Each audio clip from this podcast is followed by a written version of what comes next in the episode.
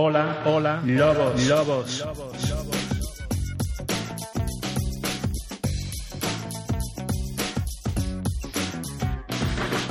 Hola, hola, lobos, lobos.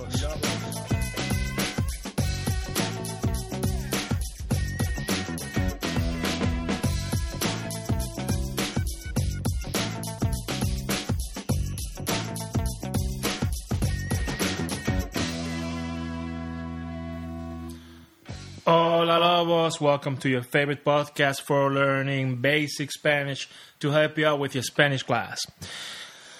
This is chapter 3, it's the third one I'm putting up there.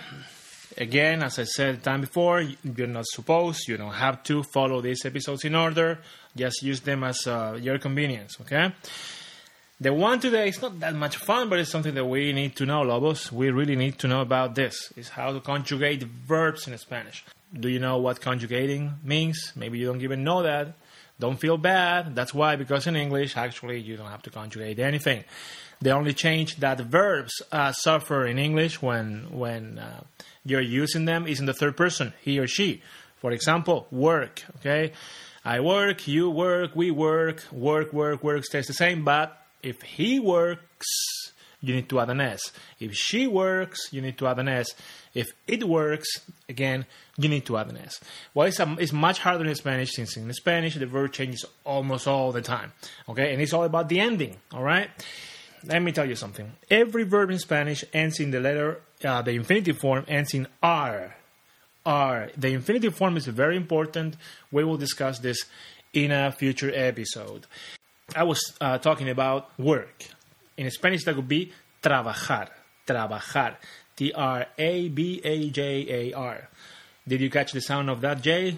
Jar. It's not it's not like an H, but hey, if it is too hard for you to make that sound, just do like uh, like your English H sound. Trabajar. You know, the important thing is that you get yourself understood in the language you're learning. Okay, so if you say trabajar, that's fine. I was saying that every verb ends in R. Okay, some verbs ends in AR. Some other verbs, Spanish verbs ends in and uh, in ER. Some other verbs ends in IR. Most verbs ends in AR. Now, what I'm going to uh, teach you here today works only for regular verbs. Yes, this gets even more complicated because a lot of important Spanish verbs do not follow these rules. I don't have a statistics in hand, but I would say that clearly most of them follow these rules. But there are essential verbs in Spanish like to be and many others like like uh, to be able to, can, and all that that are not regular. But knowing how to conjugate them, the, the regular verbs, will help you also understanding uh, those irregular verbs as well. Okay, so let's take a look at this. You, you have three charts in there, right? You got like three sections regular verbs ending in AR, regular verbs ending in ER, regular verbs ending in IR. So those are the three basic, um, well, actually, that cover every verb in Spanish, right? So let's, let's take a look at AR. Uh, let's follow with the example. The verb trabajar. Or, you know, let's get a more beautiful one because in the PDF, in the in the flip side of it, you got um, amar already conjugated. Amar means to love. Okay, and it's an AR verb. It is regular, so it's perfect for as an example for what I'm going to tell you. So amar, what are the two last letters of amar? AR. So you should be looking at the first chart, the one that says regular verbs ending in AR. What are those little words in there? Well, I'm giving you the minute in brackets. Yo means I. Tú means you. Usted means you. And I wrote respectful, but I don't think that is the most. Uh, I don't think that's the best way to put it. Let's say that it is the more a more formal way. Okay, uh, it's like it means you, yes, like tú, but in a more formal situation or when you're talking to somebody that like an elderly person, etc. Recently, I came with the perfect explanation for this. The difference between tú and usted for an English speaker is very easy to understand. Those people that you could address by first name, you would be calling them tú in Spanish. Those people that you would address as Mr. or Mrs. and then last name, you would be addressing them with usted in Spanish. And that's all you need to remember, really. I mean, we can go into very complex um, explanations, and you know what? It's not even exactly the same um, in every uh, Spanish speaking country. Uh, sometimes you address the same person using both, depending of the formality of the situation. It's kind of a tricky thing. So let's just let's just stop at that. If you think that you should call that person Mr. Something, it would be usted. If you feel that you should call that person like your brother, somebody, a friend, etc., by first name, it would be tú. Let's keep going. Él means he. Ella means she. Nosotros means we. Ustedes means you all, you, more than one. Ellos is they, if they are male, or if they are male and female mixed. Ellas, if they all, is more than one person, they are all female. All right, so what do I mean by conjugate? Take a look at the verb amar in the second paper of your PDF, in the second, yeah, the second page, the second page of your PDF file. Amar, to love. How do you say I love? How do you say I? You say yo. Then you got the verb, the infinitive is amar. You take out the AR, and instead of the AR, you're going to write a O. Look at the chart. Next to yo, the next column is a O. So it's yo amo. A lot of you know how to say yo te amo. That would be I love you. How do you say you love in an informal way? We're using tú. Well, tú amas. What happened there? We took out AR and instead we wrote AS. Tú amas. How do you say you love in a more formal way? Usted ama. Keep looking at the example and you see it. He loves something. He loves pizza. He loves traveling. He loves his wife, whatever. Él ama. What did we do? AR went out. A came back. She loves him back. She loves. Ella ama.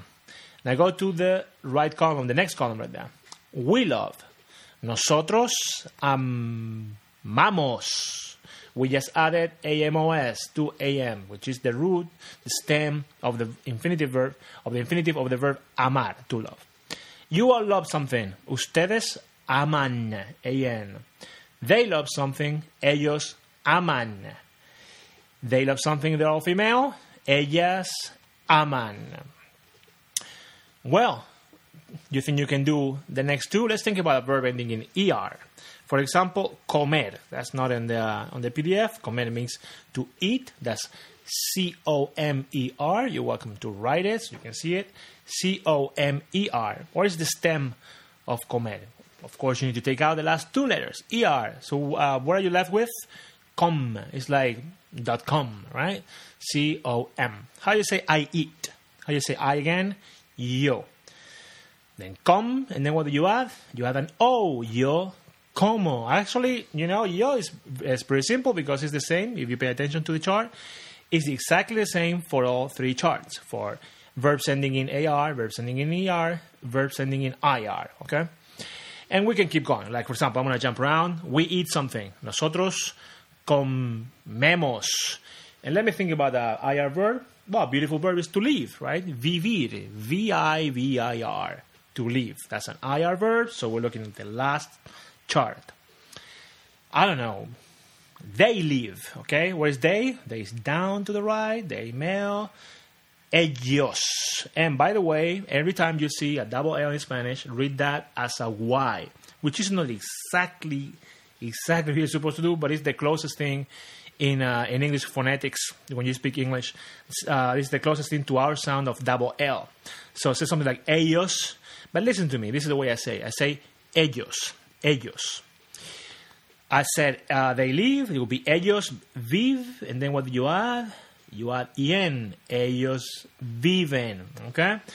So that's basically it. I know it's a lot, but if you will listen to this several times and you, uh, while you're looking at the um, at the handout, the PDF file, you'll catch it quickly. You also should probably try to conjugate some verbs yourself. Yes, get a verb in Spanish. Remember that the first thing to do is to look at what chart are you following. If you see they're not that different, like AR and ER verbs, the only thing that changes is that all the A's became E's. The only difference between the chart for ER and the chart for IR is in nosotros rather than EMOS. Like in ER is IMOS for IR. So when you know how to conjugate AR verbs, the rest are pretty, pretty easy. Okay? Well, that's all, Lobos. That's all, Lobos. See you again for the next basic chapter. Bye bye.